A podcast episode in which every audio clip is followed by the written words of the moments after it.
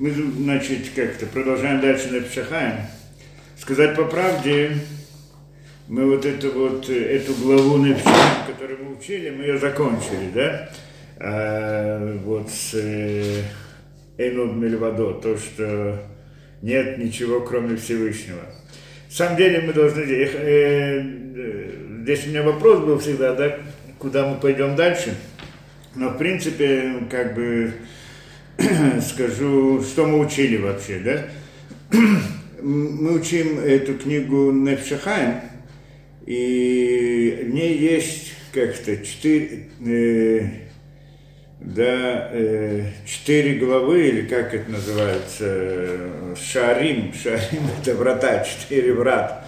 То есть, ну, скажем, в общем, четыре главы, которые занимаются, значит, э, различными вопросами, которые в общем можно назвать как бы идея мусара. То, что вот иудаизм, идея мусара, ну, я знаю, насколько это мусар, это каждый решит сам. Во всяком случае, мы прошли там э, две, две главы. Это э, вторую и третью. Вторая – это была идея молитвы, то есть как человек должен молиться и намерение, мысли и так далее.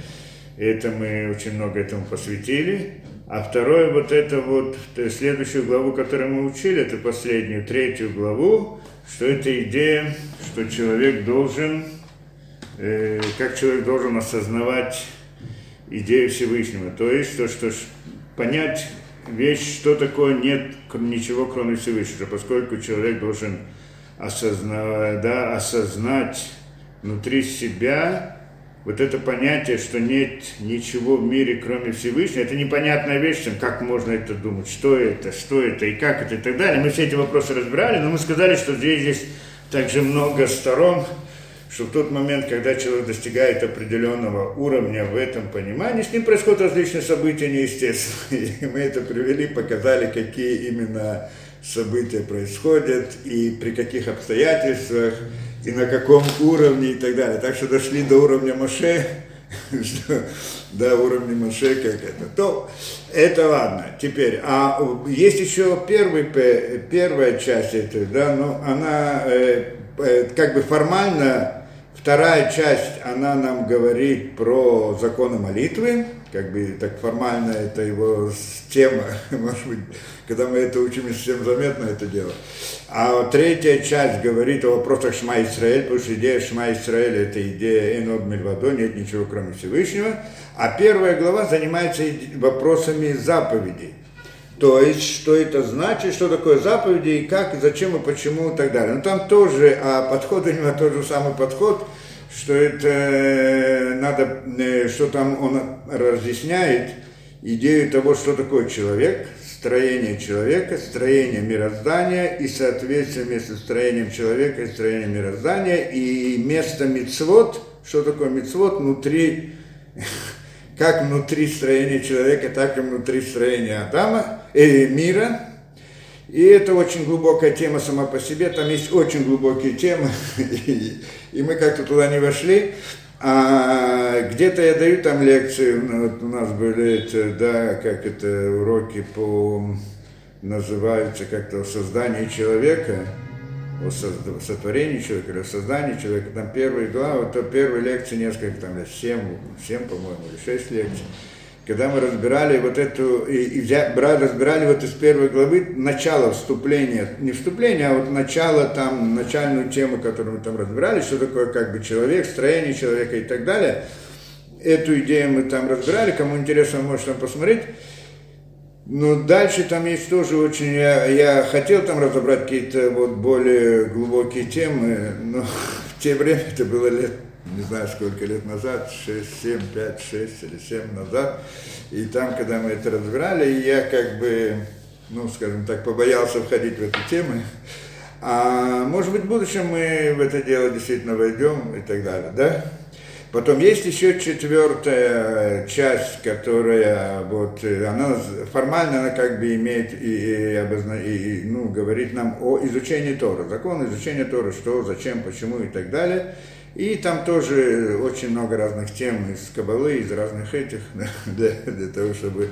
Надеюсь, это тоже мы как-нибудь дойдем. А сейчас мы разбираем, кроме этого, есть у него посередине, после третьей вот этого шар Гимл и четвертом, есть идея, называют, так она, у них нет названия здесь.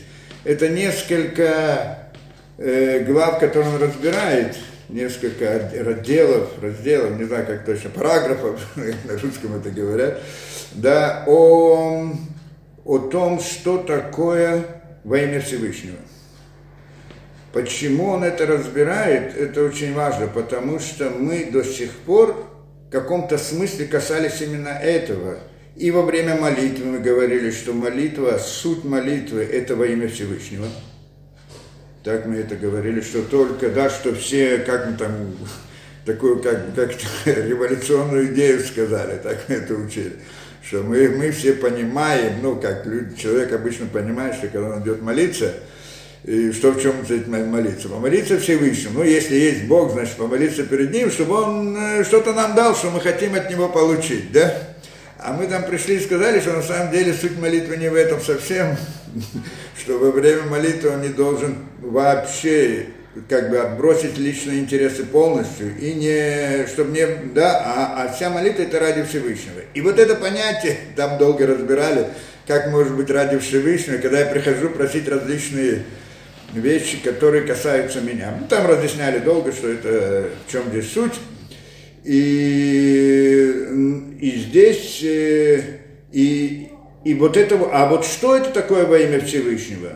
как к нему относиться, это мы не объяснили. Вот в этих главах он это объясняет. И вот последнее, то, что мы учили, э, э, лишма, да, э, как это, э, Шма Исраэль, что человек должен, ну, э, должен, может, э, да, осознать, что нет ничего, кроме Всевышнего, это тоже в некотором смысле понятие во имя Всевышнего, что тоже, потому что здесь может быть некоторая языческая сторона – то есть, э, по-простому, когда это не во имя Всевышнего, то тогда это много разных религий, разные идеологии, это может быть во имя всего чего угодно. Это, в принципе, у нас называется идолопоклонство. Я могу выбрать себе какую-то другую вещь во имя, во имя. Потому что идея во имя. И нужно понять, что это такое.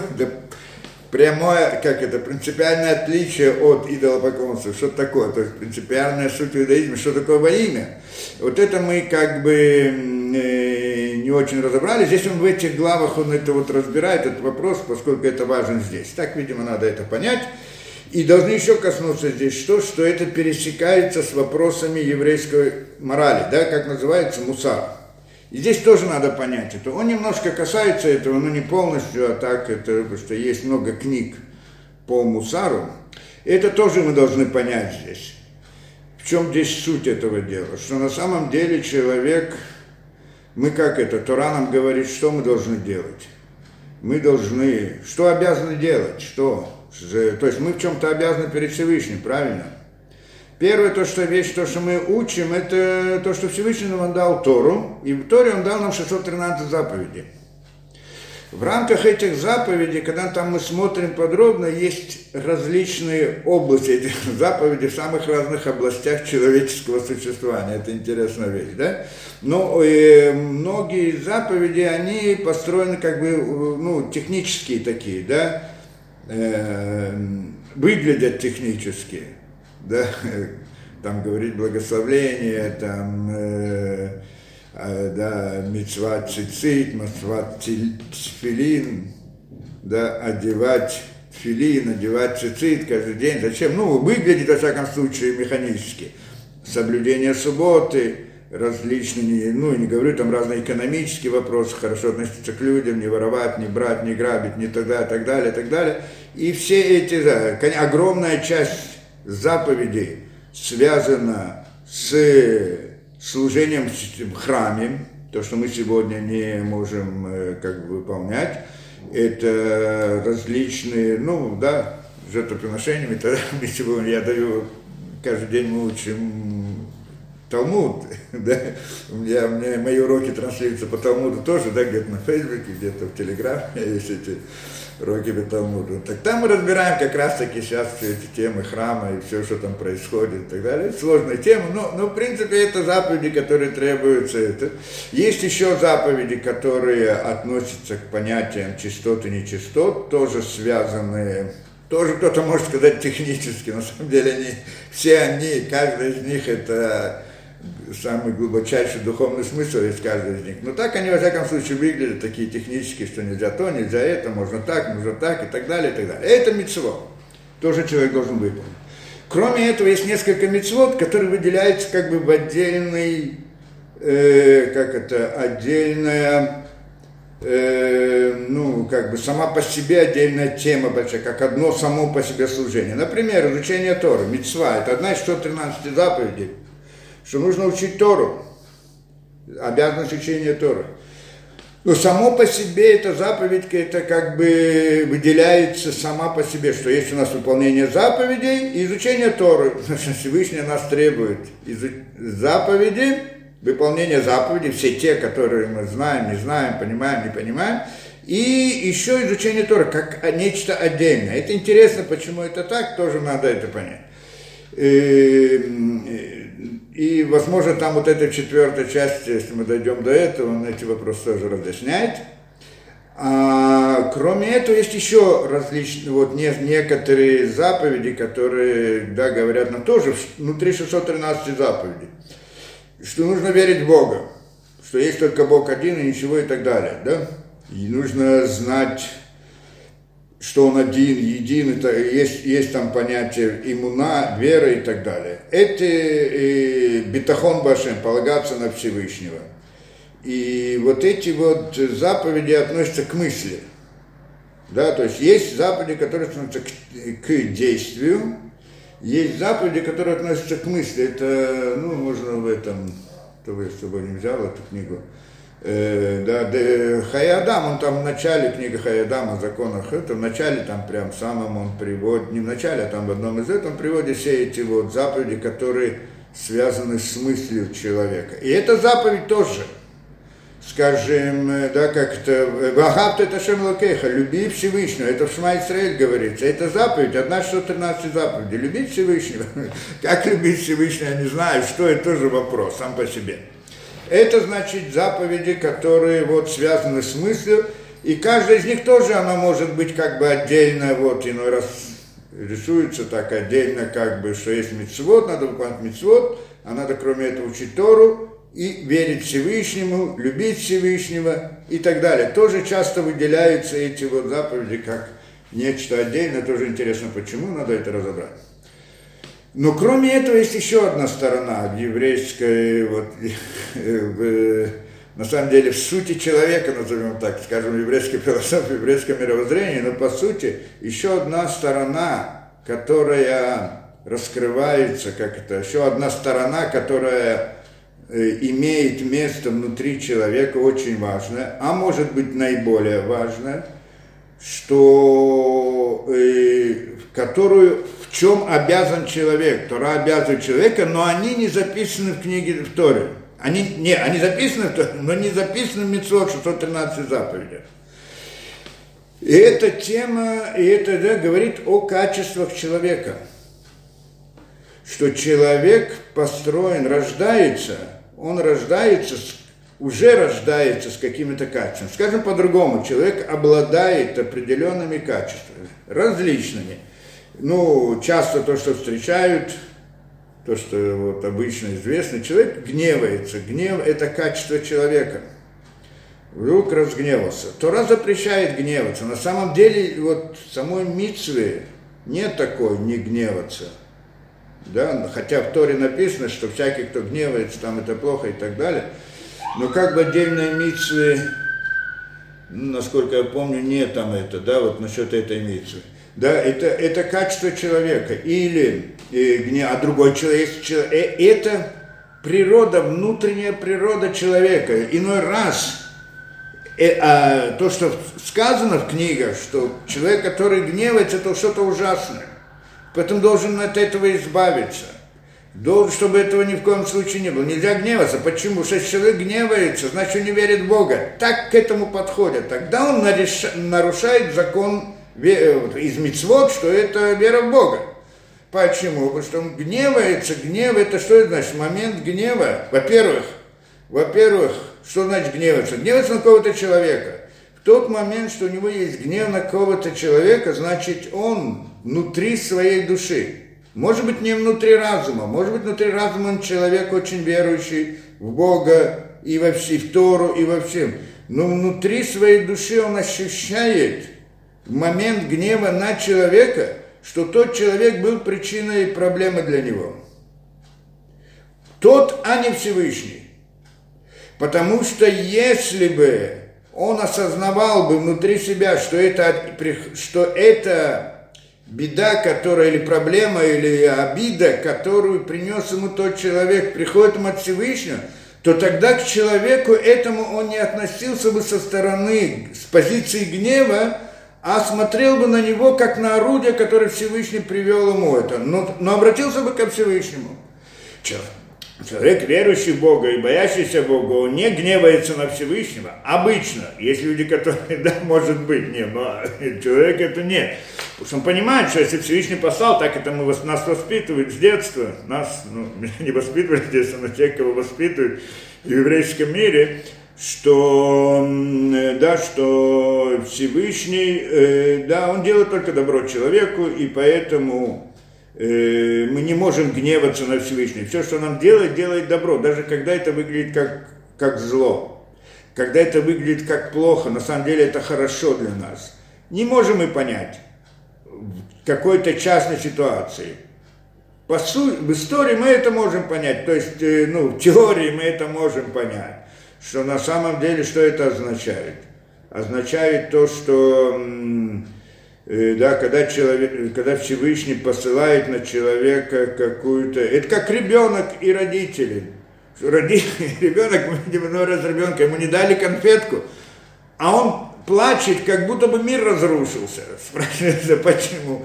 Так это в его сознании. Почему? Потому что родители ему не дали, потому что хотели, чтобы он был здоровый, чтобы он покушал обед, потом получит эту конфетку или еще что-то. А для него это нечто ужасное каком-то смысле также мы, когда сталкиваемся с э, различными э, с событиями, которые происходят с нами, и нам очень больно, и мы, может быть, кто-то сердится на Всевышнего в том смысле, почему вдруг мне это приходит.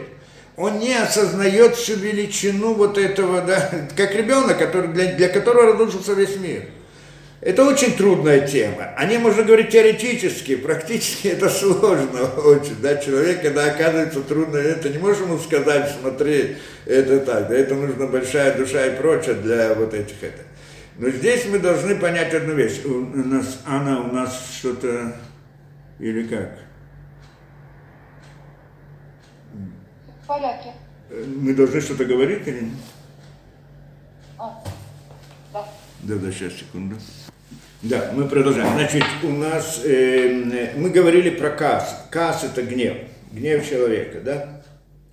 Одно из качеств человека. И, а, да, что мы там сказали, что на самом деле это э, момент этого гнева, человек думает, что да, кто-то ему не Всевышний сделал, а кто-то другой. Да, какой-то человек. Это, что если он понимает, что это все от Всевышнего, то тогда это как бы по-другому. И, и мы здесь не говорим про человека обычного в мире, который это, да, разных людей. Мы говорим про человека религиозного, верующего, который боится Бога, который выполняет заповеди и так далее. И, и, и, и у него может быть это качество, не просто может быть, много людей, человек с этим рождается. То, что он человек, который либо его воспитали в религиозном виде, и он э, стал таким, либо он пришел к этому сам, но, но качество это остается качество, сила это остается внутри. То есть, когда человека обидели, он взрывается.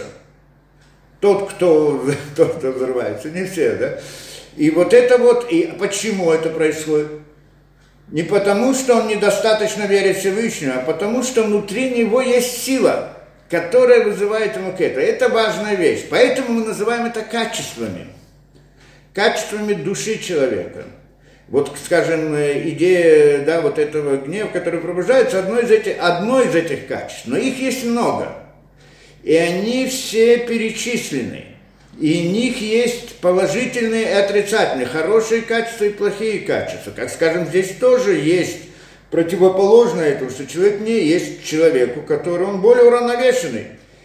И он не сразу гневается в любой момент, и тогда он может, я не знаю, что во время гнева, ну, все знают, что человек может там натворить, и так далее. И получая, это одно из, одно из, э, одно из качеств. Может быть, э, там другие качества, как, скажем, э, гордость гордливость, гордость, что человек внутри себя ощущает, то есть ему очень важно. Мы еще коснемся этого, что он с этого начинает как раз таки. Идею гордости мы еще и разберем здесь. Но это как бы человек внутри себя, э, да, э, и, и ощущает, что он как-то, ну, по-простому скажем, важнее, чем другие люди, гордится. По-простому, нам на самом деле сложнее все это понятие. Это тоже само по себе дело, понять каждое качество, как оно, как оно работает. И, а с другой стороны, есть понятие скромности, анавать. Не совсем то, что на русском языке скромность, а имеется в виду, то есть противоположная гордости, да, не знаю, как это назвать точно, на, на иврите называется анават, человек анав. Он э, не такой. Это тоже качество. Это, это как бы положительное качество, а то отрицательное. Обычно мы видим людей, есть гордость, а не анава. Чтобы прийти к анаве, вот этому противоположному качеству, надо над этим работать много и долго.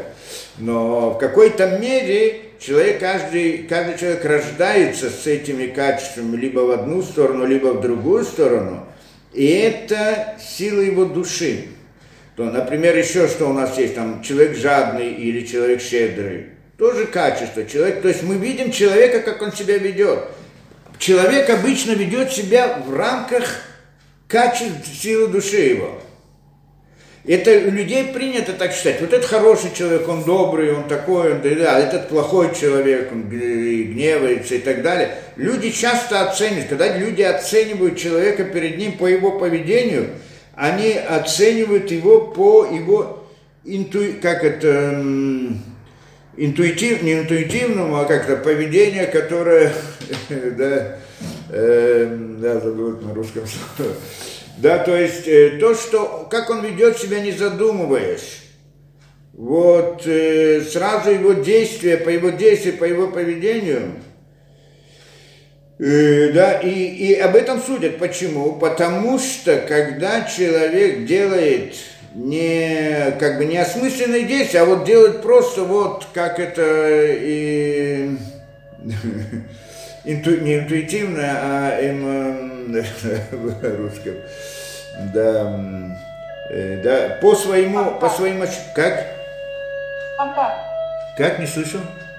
Спонтанно. А, спонтанно, скажем, спонтанно, да. Э, да, спонтанные действия. Человек, он не задумывается над этим – то тогда мы по ним можем определить, кто это человек, хороший, плохой и так далее, добрый, нет, злой, сердитый и все прочее. Все вот эти вот. То есть что мы определяем? Мы определяем силу его души. Силы, которые находятся внутри его души. Потому что любое это действие, его что-то изнутри толкает к этому. Какая-то сила внутри его сердца толкает. Причем все люди разные. У одного есть одна сила, то есть у каждого есть много разных качеств, но у кого-то доминантная эта сила, у другого доминантная эта сила. И, и у одного есть определенная совокупность вот этих качеств, одна совокупность, э, каждое качество в разной мере, больше, меньше, сильнее, слабее и так далее. А у другого по-другому. Этим люди отличаются один от другого. И он может быть воспитан обучен в том, в другом, быть, э, самых разных областей, самых разных воспитаниях, культур и так далее, но поведение, ну, зависит от его качеств, ничего не помогает. Это обычно. Конечно же, конечно, воспитание стараются человека воспитать, чтобы плохих, ну, тот, кто старается, ну, обычно, да, как это родители воспитывают, стараются, если они сами себя должны воспитать вначале. Ну, скажем, допустим, что они как-то стараются, любой нормальный родитель, как бы беспокоится, заботится о детях, чтобы какие-то общеизвестные плохие вещи ребенок не делал, несмотря на то, что это побуждение внутри его сердца. Да, значит, это не делай так, или это делай так, нехорошо делать так, плохо делать так, сделай, хорошо делать так, и так далее, обучает человека.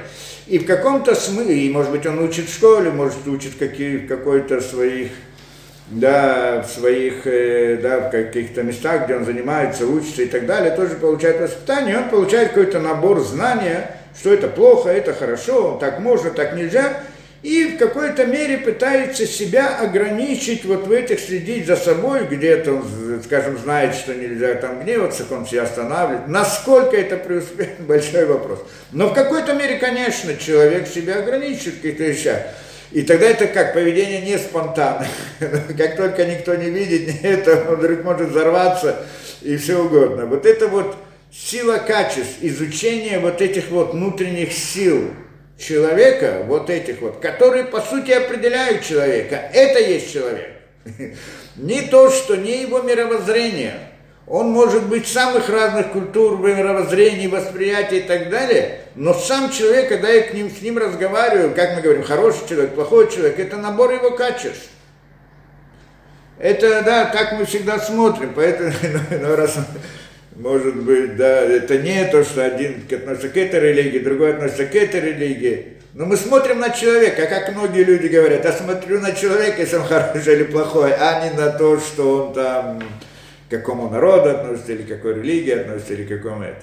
Это понятно, потому что это суть. Осознание, понимание вот этих вот качеств, целая наука, естественно, да? Что, э, э, э ну, понимать их, во-первых, сама по себе, это целая наука, знать, что это такое, каждое из этих качеств и так далее. Но самое тяжелое – это исправление качеств. Так что говорят еврейские мудрецы, что в наше время, в наше время невозможно исправить их. То есть, э, по сути, как они говорят, чтобы исправить одно из качеств, легче выучить весь Талмуд, чем исправить одно из качеств. Сегодня для многих людей выучить весь Талмуд, это всю жизнь надо потратить для этого. Да, э, и это, и это как бы очень трудная вещь. Почему? Почему это тяжело? Потому что это внутри сердца человека. Как можно найти внутрь сердца и исправить то, что человека, это его природа, то есть побороть свою природу. И это, в принципе, Тора требует от человека да, исправить качество. То есть те плохие, они перечисляются, все качества, какие хорошие, какие плохие, какие-то надо развивать больше, какие-то надо подавлять, какие-то развивать. Так, как в современные, в наши времена, что эта работа действительно очень тяжелая, так э, э, говорят, что надо как, ну, э, как это делается, хотя бы подавить каким-то образом, как-то придержать, ограничивать, хотя бы в какой-то мере и так далее, человек должен стараться.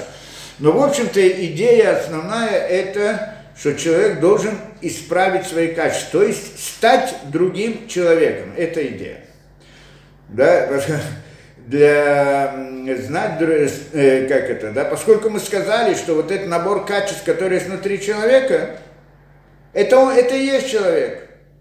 И они могут быть хорошие, могут быть плохие. И приходит Тора и говорит, ладно, ты родился таким. Это внутри тебя, внутри твоей природы. Но ты должен это изменить. Исправить. Хорошие на плохие. Хорошие подавить, плохие развить. Или наоборот, там иной раз в некоторых ситуациях хорошие, плохие некоторые качества можно направить для хорошего, не аннулировать, а направить и так далее. И целая наука, которая разбирается. Вся эта наука, она занимает, называется как бы идея мусара. Есть множество книг на эту тему, кто, кому интересно, конечно, может смотреть книги Мусара. Они построены в самых разных понятиях, по-разному, в разных, для разных людей, для разных уровней, по-разному и так далее. Но эта работа сама по себе очень тяжелая и называется Водата Мусар. Э, работа Мусара, да? То есть Мусар, наверное, если перевести на русский, это мораль, ну, я не знаю, но это не то, что обычно принято мораль в мире, то, что в мире принято мораль, это. Здесь интересно, конечно, что когда мы судим о человеке, он хороший или плохой, здесь вопрос, да, мы видим человека и говорим, что это хороший человек. Почему? Потому что он хорошие качества. Скажем, он добрый, он не, это, э, он не вспыльчивый, он удобный такой в жизни, он приятный такой в жизни. И мы его уважаем за это. Здесь надо понять, в принципе, почему я должен его уважать? Он же таким родился. Что он заслужил? Может быть, не, может быть, некоторые, один из них, кто-то действительно работал над собой и пришел к этим качествам, тогда действительно ему полагается огромное уважение, человек, его нужно ценить, человек, который смог построить себя это. Но в большинстве случаев есть люди, что у них есть хорошие качества. Причем эти качества есть об... некоторая такая вот обманчивость, ну кто хочет сказать, как это, завуалированность. Есть люди, есть качества, которые видны, и качества, которые не видны. Их нужно увидеть только в определенных ситуациях. И есть люди, у которых плохие качества относятся к тем, которые открыты, как, скажем, гнев, э, гордость, тоже это видно, тоже не всегда, и так далее. А есть э, жадность, скажем, это видно сразу человеку, да, и так далее. А есть качества, которые не видны. И вот если бывает, что у человека есть, так он родился, что вот эти плохие качества, они те у него плохие качества, которые видны. И тогда мы говорим плохой человек, потому что мы сразу видим, что это плохой человек. А есть другие, что у него те качества, которые видны, они хорошие. Но у него есть другие плохие качества, которые мы не видим, а только в какой-то особой ситуации. И это потому что нет человека идеального. Все люди, они родились и с плохими, и с хорошими качествами, только кто-то разный. Один в этом хороший качество, в этом плохие качества и так далее. Только должны уметь оценить человека. Когда мы хотим оценить человека, значит, надо знать, как оценить человека да, что значит хороший, плохой. Но мы должны понимать, что да, э, то, то, что с этим человеком мне приятно, удобно и так далее, но то, что он хороший, по сути, то, что мы должны в наших понятиях, я не знаю, как там в мире, ну, в мире я знаю, как принято, да, но в наших понятиях хороший это то, что человек достиг своими силами. Тогда мы его, нет, хороший можно назвать любого человека хороший, потому что он хороший, у него хорошее качество, это ладно, но но, но в смысле, когда мы вот э, как бы уважаем человека, за что? За то, что, что он достигает своими путями. То есть вдруг он, э, как это, исправил, да, значит, у него были плохие качества, он переборол их, сделал, исправил свое, да, сделал, стал другим. Это действительно большое уважение этому человеку. Может быть, у него много других плохих качеств, но он переворол одно из качеств, это уже полагается заслуга. А другой человек, он был такой, родился с этими качествами, ну родился так. Но в мире это да, видит наоборот, да, что вот тот, кто, да, он хороший человек, потому что мы, да, у него хорошие качества, мне с ним приятно и удобно, поэтому он хороший человек, это плохой человек, то это нормальная вещь так в мире, так это принято, мы не предъявляем претензии миру в этом смысле. Но, но, но должны понимать эту вещь, что вот это два, как бы это два, э, такие два понятия, да, хороший и плохой человек. Идея качества. Теперь, самое интересное здесь в том, что Тора требует от человека исправления качеств. Это вот эта работа Мусара, да? Исправление качеств. Но, но нет такой заповеди, что надо исправлять качество. В 6-13 заповедях. И об этом ведется спор среди мудрецов. Что здесь главное? То есть, что Тора требует от человека? Тора требует, ясно мы видим в Торе, что она требует от человека выполнения заповедей, э, исправления качеств. Нет сомнения, что человек должен быть хороший и исправить себя. Но не приводит это как заповеди. Как, э, да, внутри 113 заповедей этого нет.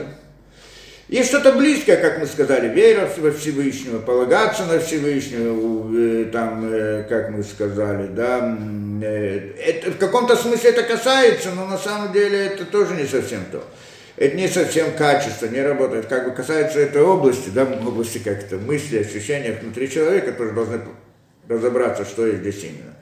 Э, но так это, да, и это был, э, это как бы идет обсуждение. Что здесь главное? Почему? В чем вопрос? В чем тема? Потому что на самом деле, да, потому что на самом деле у нас есть две стороны.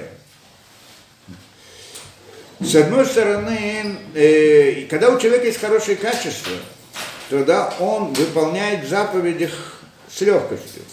Почему? Да, понятно, потому что у него есть качество хорошее, поэтому выполнение заповеди, оно идет легко, потому да, там нет э, всяких желаний к, к плохим вещам, скажем, да, и тогда выполняет это. И, и, или по-другому, когда человек выполняет заповеди, то они направлены против его плохих качеств. Это понятно. Это две стороны есть. Вообще, вот, когда мы говорим эти заповеди, все, да, мицвод, которые приходят, это делать так, делать это нельзя так. Это можно, это нельзя и так далее. Если мы хорошо посмотрим, что да, что нет, то тогда мы увидим очень хорошо, что все мицвод, они идут против природы человека. Против того же человека. Не написано в Торе, там, я знаю, кушай вкусно, одна из заповедей, да, чтобы, чтобы еда была вкусная. Или там еще что-то.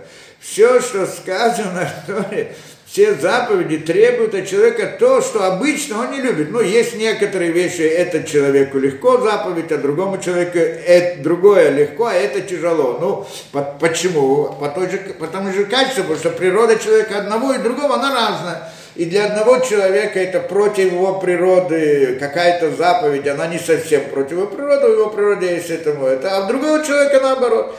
То есть, что именно мы имеем в виду в природе человека, такая его качество. То есть качество человека – это внутренняя сила в его сердце, которая толкает его на различные действия, спонтанные, как мы сказали, спонтанные действия, вне зависимости от его мировоззрения, может быть, его религиозности, его так далее, может быть, оно влияет на то, чтобы как бы задержать, остановить и так далее. Но качество во многих случаях, они прорываются через любое мировоззрение. Ничего не помогает, когда это сильно, да? И вот эти, это сила внутри души. Это интересная вещь, сила души. И вот эта вот сила души и, и внутреннее стремление человека, по-простому называем природой человека. На самом деле, наверное, это неправда с точки зрения самого слова природа.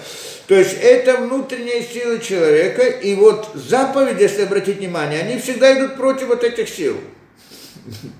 То есть против плохих качеств человека и в поддержку хороших качеств. Хотя надо определить, что такое плохие качества и хорошие качества. И это действительно определяется в многих книгах, кто захочет, посмотрит и так далее. Но вот эти все заповеди, так они построены. Поэтому, если у человека в основном хорошие качества, допустим, человек воспитал в себе очень, да, все хорошие качества и переборол все плохие качества, то тогда он будет выполнять заповеди. Почему нет? У него нет никакой проблемы с этим. Это с легкостью, потому что все заповеди идут против плохих качеств. А он скажем, в идеальном случае возьмем человека, который исправил все качества, то он будет, как это, естественно, выполнять все заповеди. Или наоборот, человек выполняет заповеди, эти заповеди идут против качеств. Тогда мы скажем так, зачем Всевышний дал эти заповеди? Зачем? Для того, чтобы исправить качество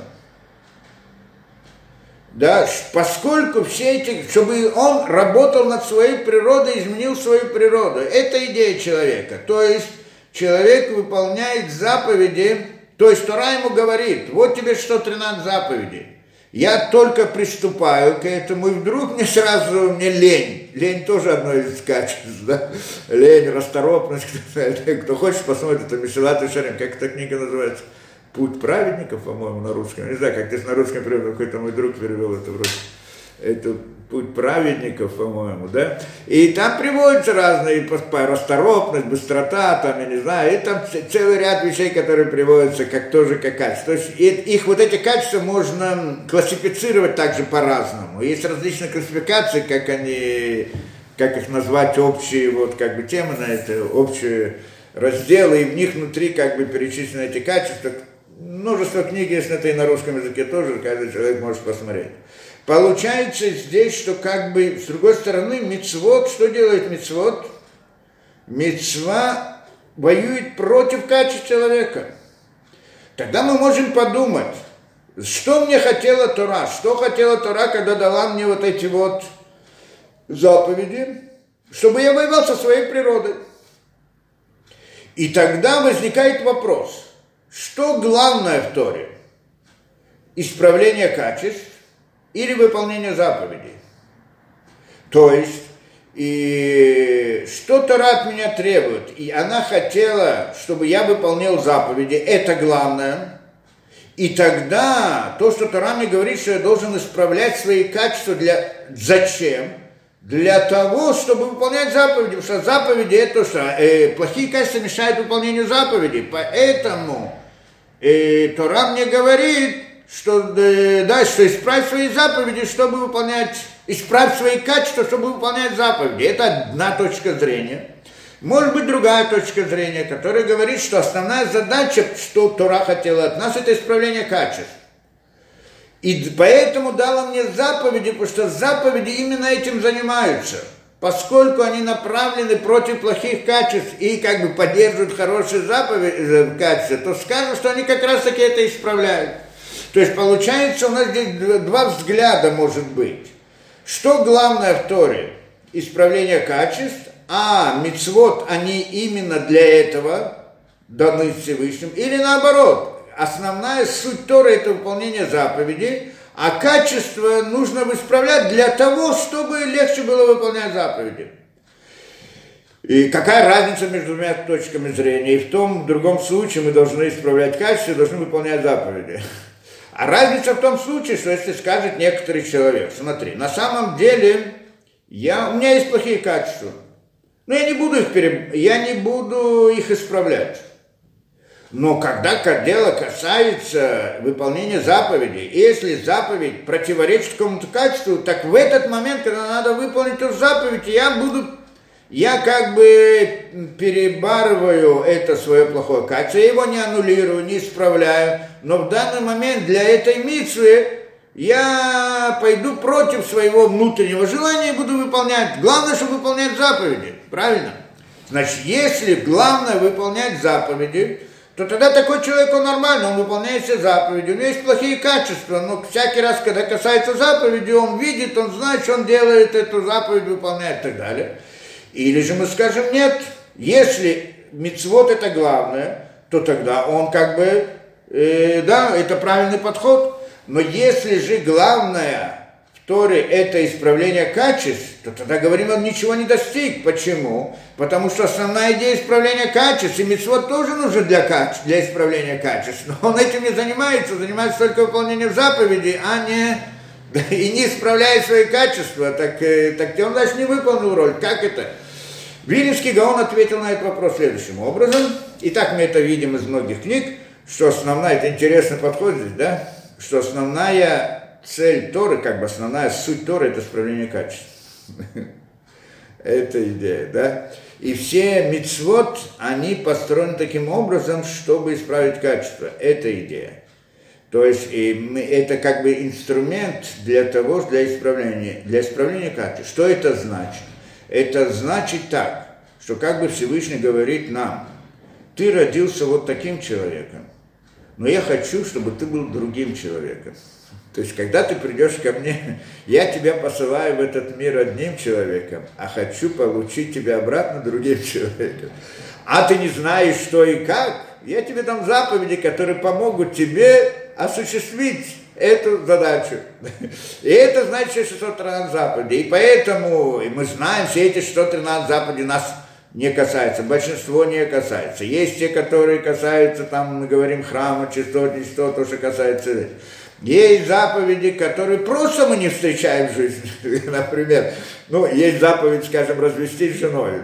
Имеется развестись, когда он не взлюбил жену, так тогда есть нам заповедь развестись. Но это не значит, что он должен обязательно взять жену и развестись, чтобы выполнить эту заповедь.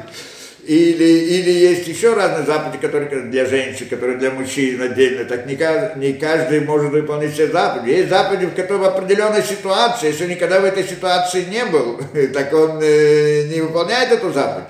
Но все равно, то, что сказано, что человек должен выполнять 613 заповедей, имеется в виду все заповеди, которые касаются его, которые встречаются на его жизненном пути, которые, с которыми он сталкивается – тогда это называется, что он выполняет Тарьяг Мецот, 613 заповедей. Выполняет все. Почему? Потому что все, что к нему приходит. А что к нему приходит? И это мы говорим то, что Всевышний решил, что когда он его создал таким человеком, к нему приходят обычно испытания, в которых он должен выполнять, вести себя в рамках заповеди Всевышнего – эти испытания построены обычно для каждого человека именно таким образом, чтобы он мог выполнить свою задачу, то есть исправить эти качества. Те его личные, его личные. То, что ему встречается в жизни, это то, что ему лично. Это мы часто можем встретить э, людей, приходит человек, говорит про другого. Ну, о чем он вообще беспокоится? Мне бы его проблемы. Если в каком-то смысле он прав, мне бы его проблемы. Но это что? Это человек не понимает одного, что он один человек, а тот другой человек. Для того человека то, что для него проблема, это действительно проблемы. А для тебя это не проблема, у тебя другие качества, потому что ты по-другому построен. Но для тебя есть другие проблемы. То, что для тебя проблема, для него не проблема. Да? Это мы должны понимать. Поэтому с человеком, человек сталкивается с теми проблемами, которые для него проблемы. Здесь тоже мы должны сказать еще некоторую вещь. Приходит иногда человек и скажет так. Да, в принципе, это то, что мы знаем. Есть человек, который говорит так.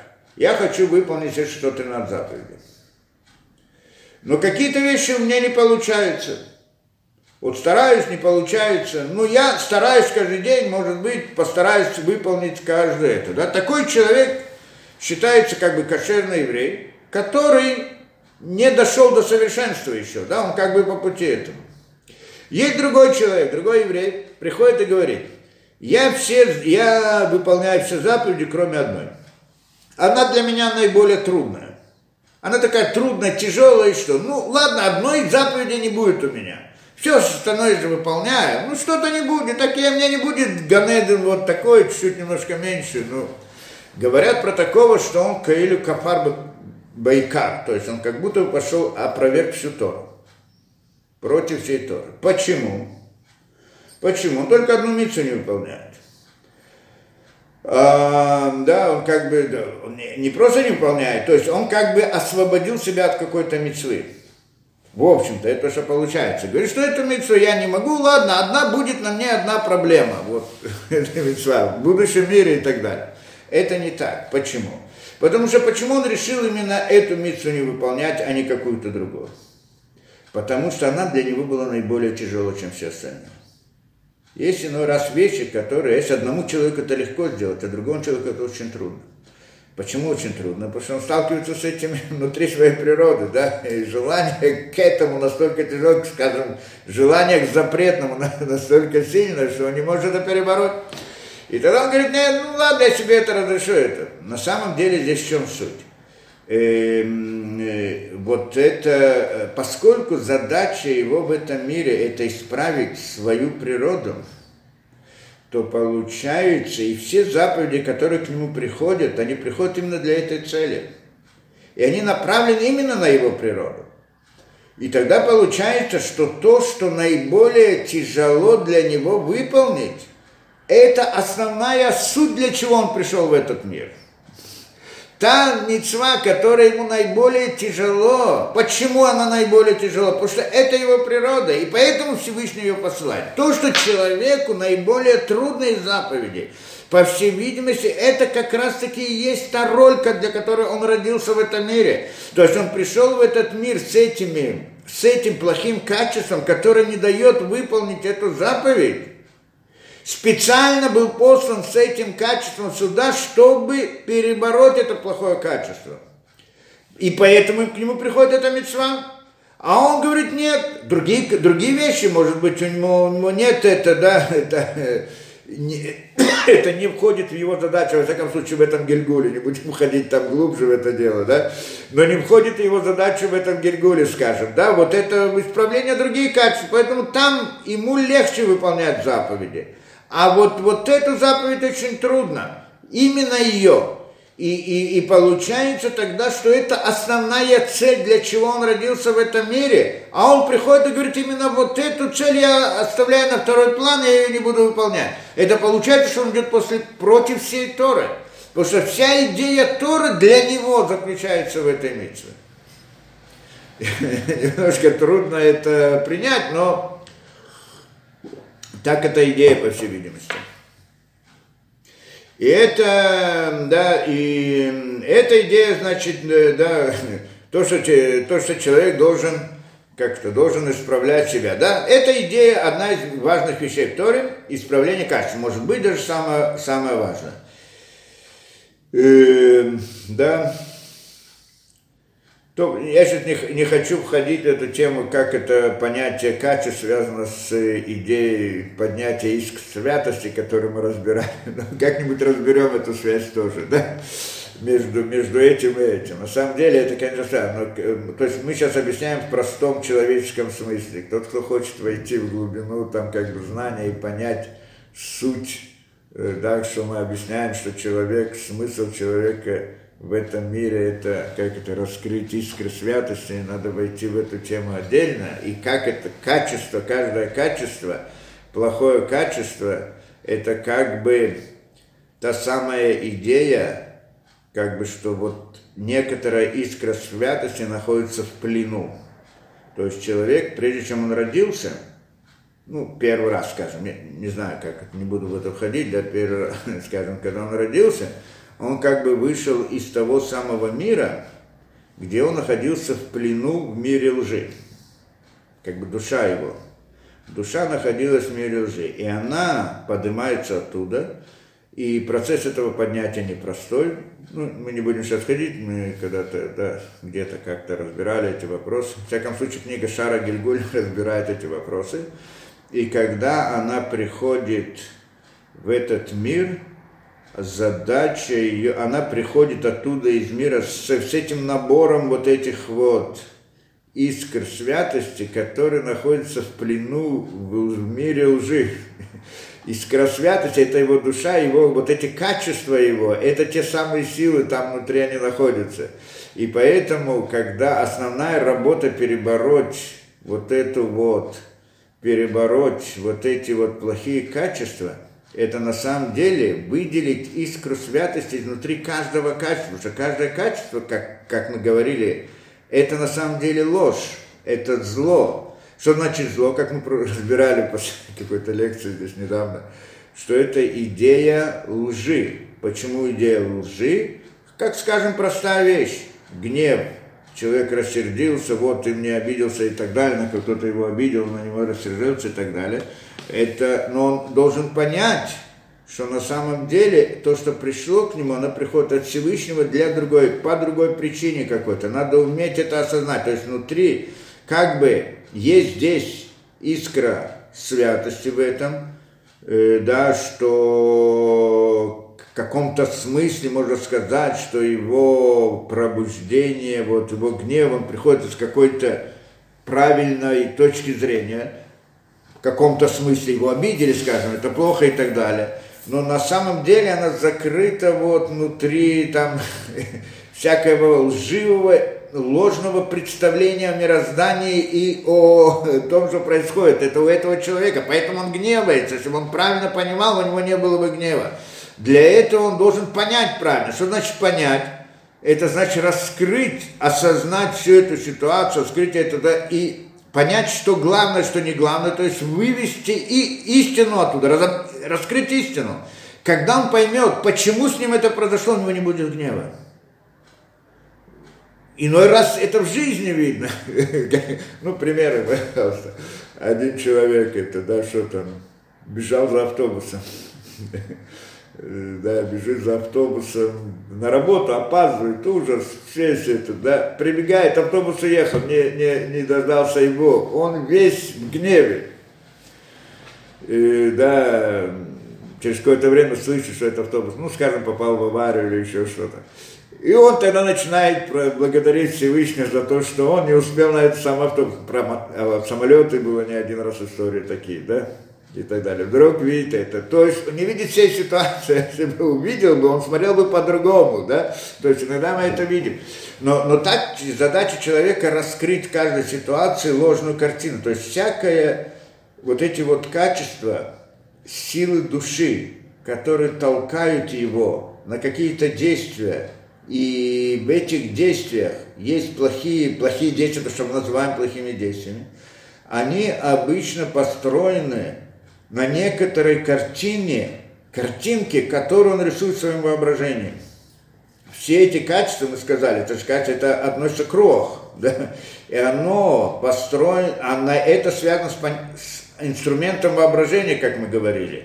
Обычно и гнев, и гордость, и жадность, и все остальные, все качества – это то, что человек рисует в своем воображении, вдруг какую-то вот, он на меня посмотрел, он мне сказал, он, тот, может быть, и не смотрел, не говорил, и не имел в виду, а он себе рисует медомен, как это, придумает какую-то картинку, и там, и там он загорается.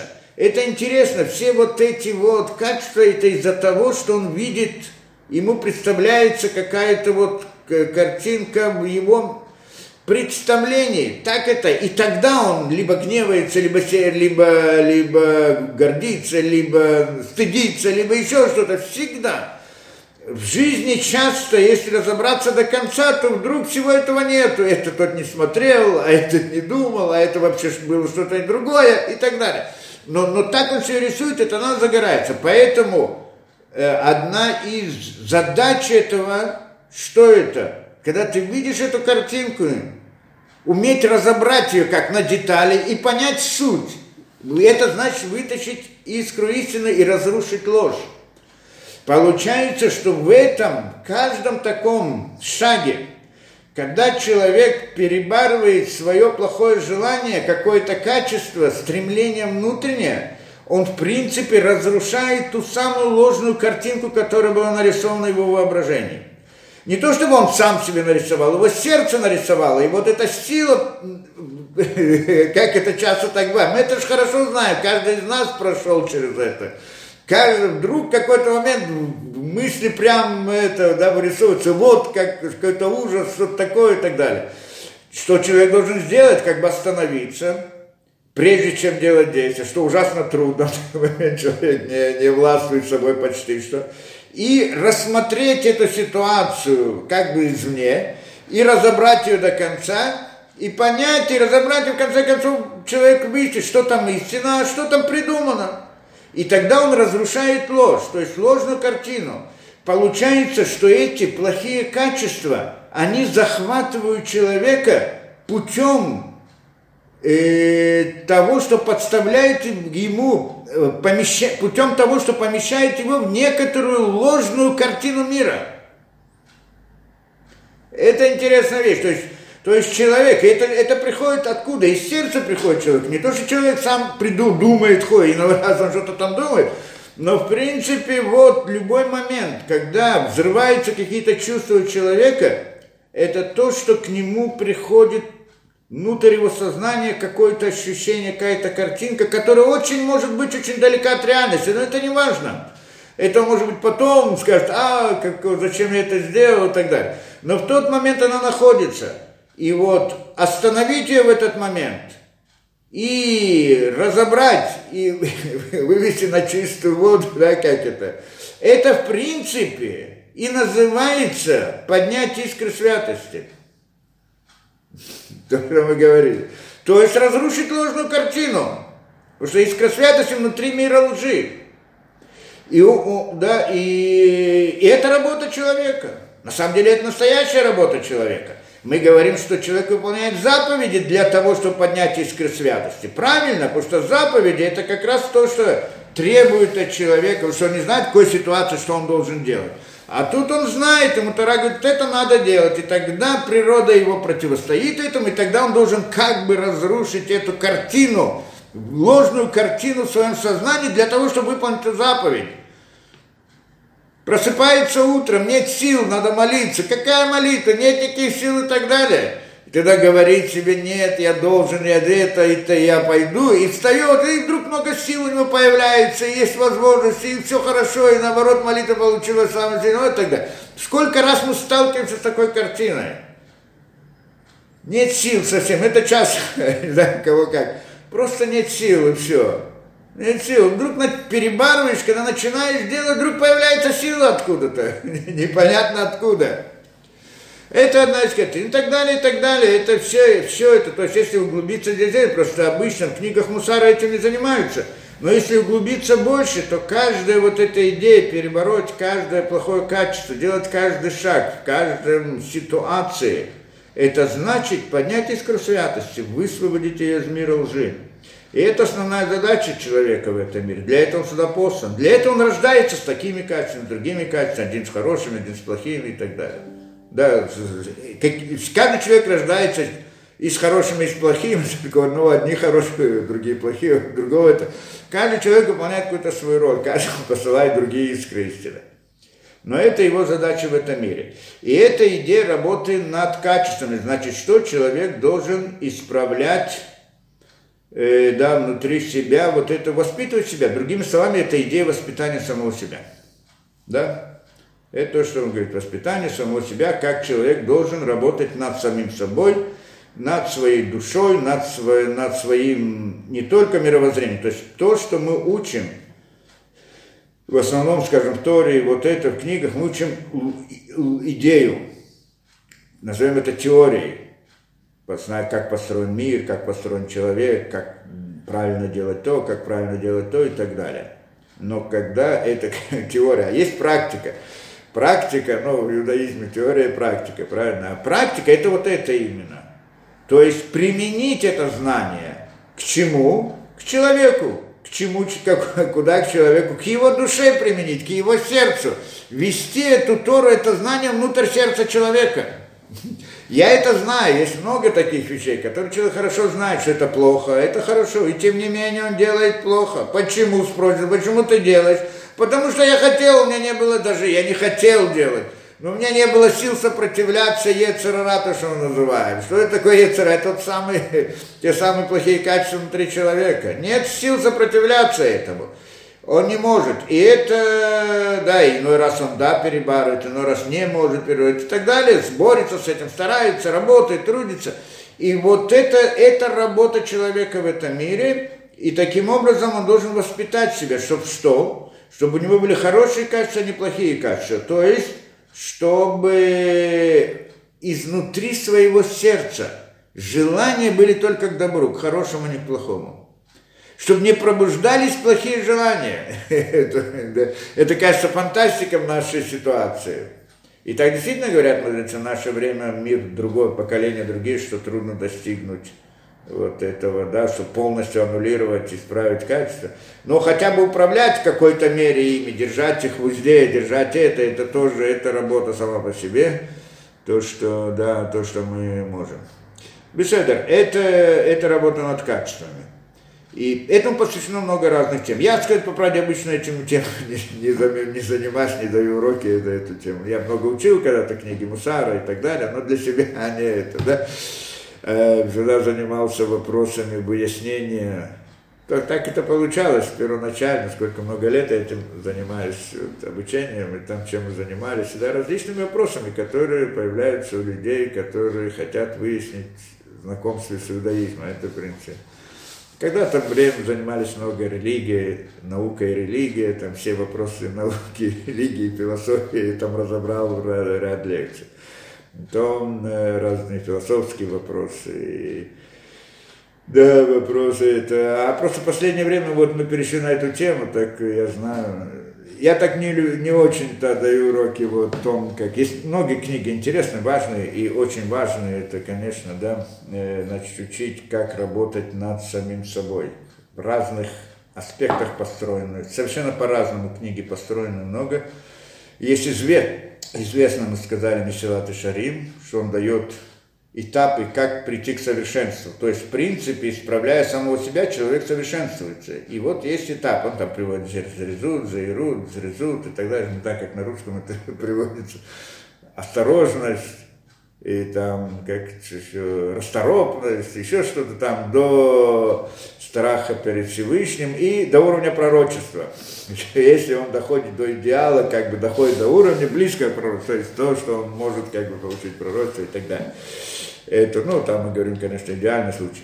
И, это, значит, это путь он там приводит. Есть некоторые приводят книги, которые приходят, разбирают каждое из качеств и приводят все, что плохого есть в этом качестве, что хорошего и так далее. Тем самым пробуждает сердце человека, вот, как бы идет, пробуждает сердце человека для выполнения того или другого. Есть еще разные, да, есть более философского направленности, есть каббалистическая направленность, но, в принципе, та же идея, да, и все вот они, это самые разные, очень интересные, очень захватывающие книги. Но я когда-то с учениками очень много лет назад учил какие-то книги это здесь, но не так, лекция никогда не давал на эту тему. Ну, здесь он немножко этого касается, так мы войдем в эту тему. Это все просто введение вот в том, что мы будем учить, да? А, а здесь почему он к этому приходит? Потому что на самом деле мы же сказали, что мы учили. Мы учили идею молитвы и учили идею шма да, то есть Энод Мильбадо и так далее, и, учи, и идея молитвы, это значит во имя Всевышнего, правильно? Само понятие во имя Всевышнего, это вопрос, к чему здесь мы относим. Что это значит? Что я, это как-то, это в каком-то смысле я тоже должен воспитать самого себя. Потому что что значит во имя Всевышнего? Как это сделать, да?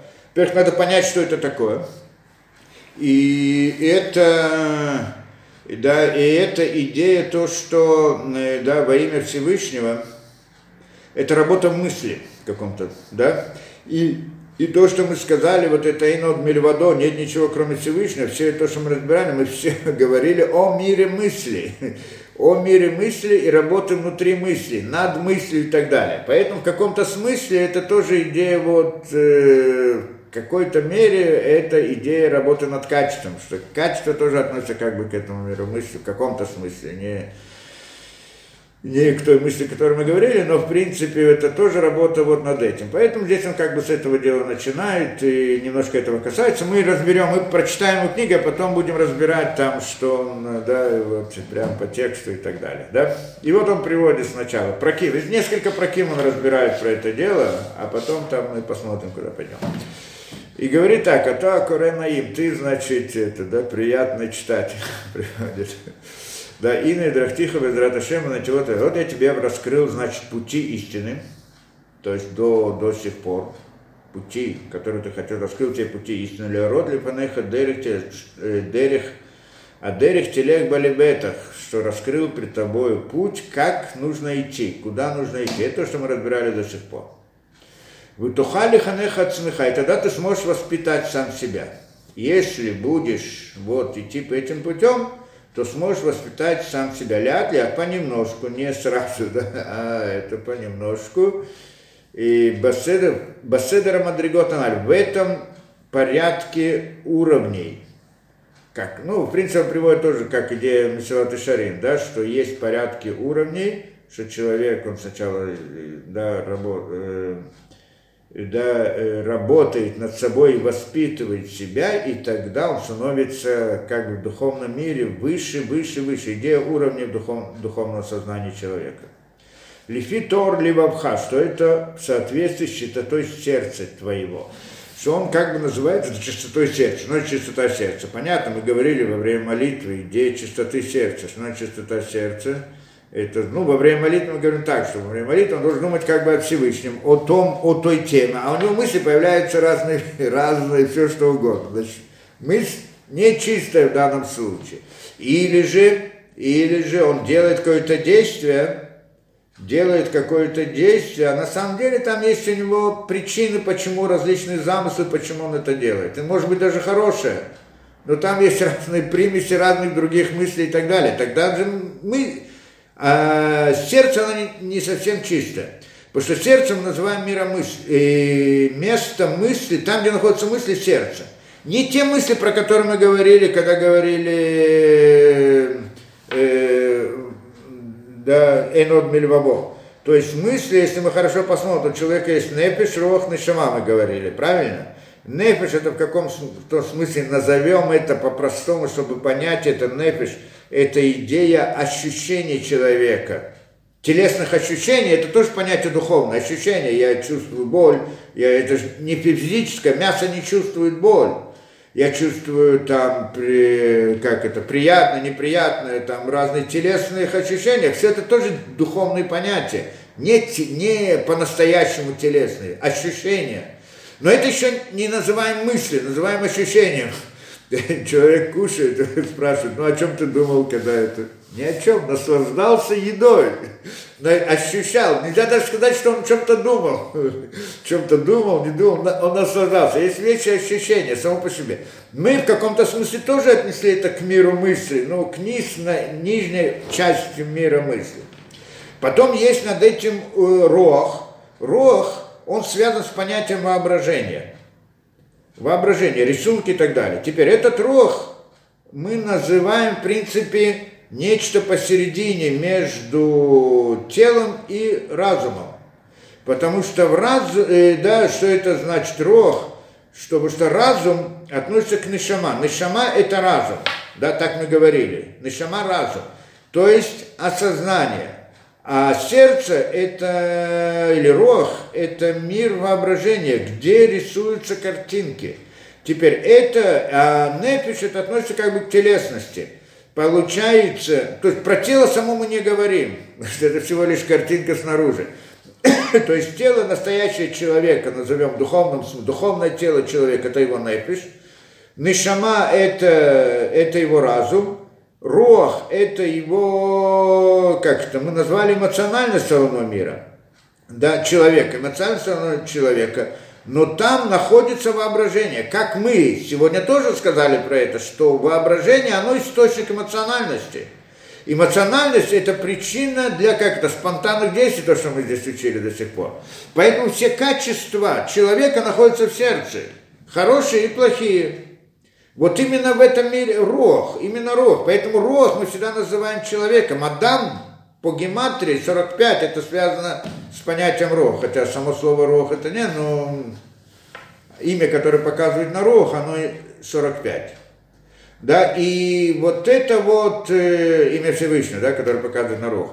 И это, э, да, и это по-настоящему человек, рог, который соединяет между разумом и между телом. Разум это как бы частица от Всевышнего, это духовное понятие, духовность полная, скажем так, да, разум, духовность, потому что мир мысли, как настоящий то, что мир мысли, мир осознания, э, телесность это как бы мысль такого низкого порядка, что это как бы ощущение, а посередине есть воображение, мир мысли, там рисуются картинки. И там находятся все мысли, не те мысли, которые постижения, а те мысли, как представление, то, что человек себе рисует и так далее, думает – думает. То есть, когда мы посмотрим внутрь своей мысли, мы видим там несколько уровней. Есть уровни, где у нас есть мысли, слова, рисунки, различные, мы с кем-то там спорим, кому с кем-то обсуждаем и так далее, но как-то рисуется, это, это относится к рог. Но есть мысли другого порядка, что вдруг я что-то понял, осознал. Мысли другого порядка. Это мы называем чем другое. Это другая мысль, это выше. Мы часто не следим за этим, не, не обращаем внимания. Если кто будет исследовать внутри самого себя, увидит очень много интересного там внутри мысли. Так вот этот вот мир, э, да, это называется сердцем. В сердце находятся мысли. Что мы имеем в виду мысли? Не мир разума, а там, где происходит рассуждение – там, где строятся картинки, там, где разбираются детали, все это, что это как бы, на самом деле, это инструмент для мысли более высокого порядка, но оно, это мы называем обычно этой мыслью, и поэтому говорю, что мы, все мысли находятся в сердце человека. Сердце это там, где мысли и так далее, стро... да, то есть мысли именно этого порядка. И оно называется посередине между телом и душой. Почему? Потому что, с одной стороны, это не телесность, а с друг, то есть как бы мысли, а с другой стороны оно имеет дело с телесными образами. Потому что в том самом воображении то, что рисуется, картины, которые рисуются, они связаны с телесными какими-то понятиями, образами и так далее. Хотя сами это не телесность, а только картинка. Поэтому, э, поэтому это как бы посередине то, что связывает духовное и телесное в каком-то смысле. Как мы сказали, что, что такое человек, это Всевышний, когда связал духовное с телом, душу с телом. То, что не связано, невозможно соединить. И оно соединяется посредством роха, в котором есть какие-то понятия телесности, какие-то понятия э, разумности, и оно связывает. И это есть человек. А разум, нишама ему дается от Всевышнего. Что если бы у него не было бы этого разума, то он был бы как животное и ничего бы не смог бы сделать. Ему дается это как помощь для выполнения его задачи. Тело, нефиш, ему тоже дается от Всевышнего, чтобы работать над этим. Кому дается и то, и другое? Роху. Что Рох это тот, кому, который получает разум от Всевышнего с одной стороны, и тело тоже от Всевышнего с другой стороны, и он должен осуществить власть разума над телом. Это его задача. И вот это вот эти качества, которые есть, скажем, плохие, они находятся внутри, внутри роха, но на самом деле там находятся хорошие качества и плохие. Те, которые плохие, приходят из телесности, те, которые хорошие, приходят из э, осознания разума. И вот там происходит борьба. Рох это там, где они воюют между собой.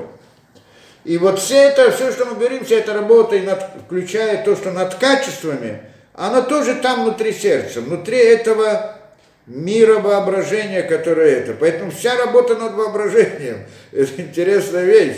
Но вся эта работа, все, когда все, что вот, и, как мы говорим, перебороть, как, ну, по-простому, перебороть с Ецерара, это война с Ецерара, или чтобы его перебороть, надо перебороть внутри, как его, этого воображения, то есть мысли. То есть мы всегда, война с Ецера это прежде всего мысли.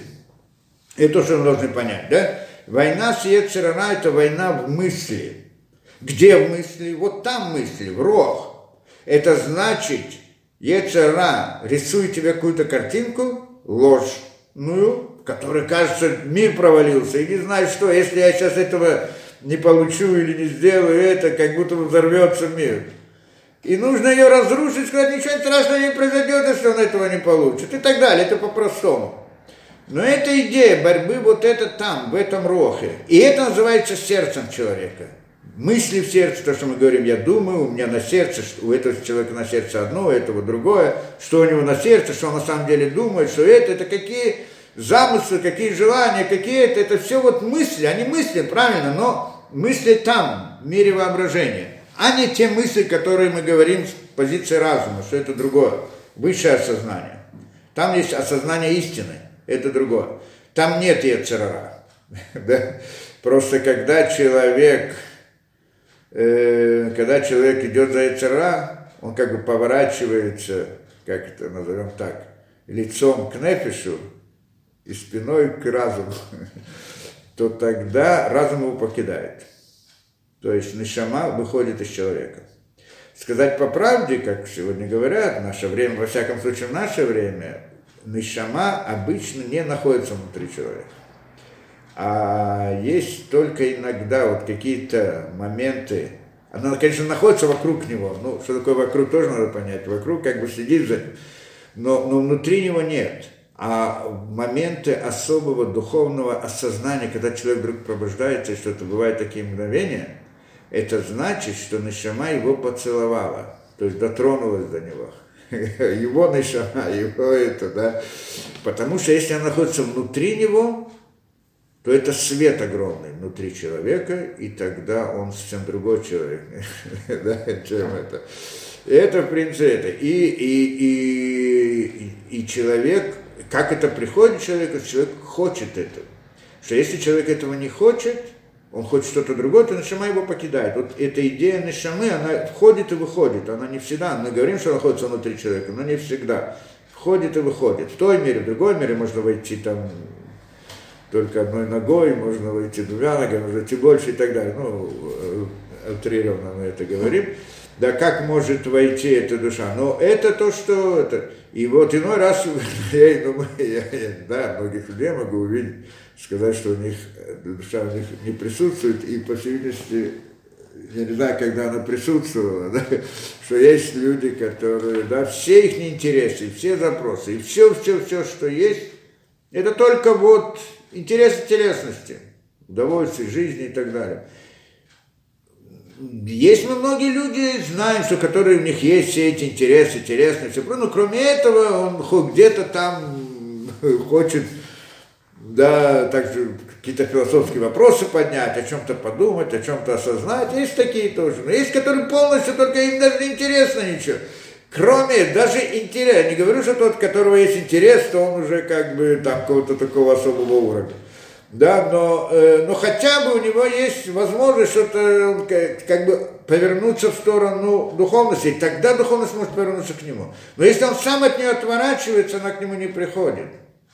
Это он как бы, да, отталкивает ее.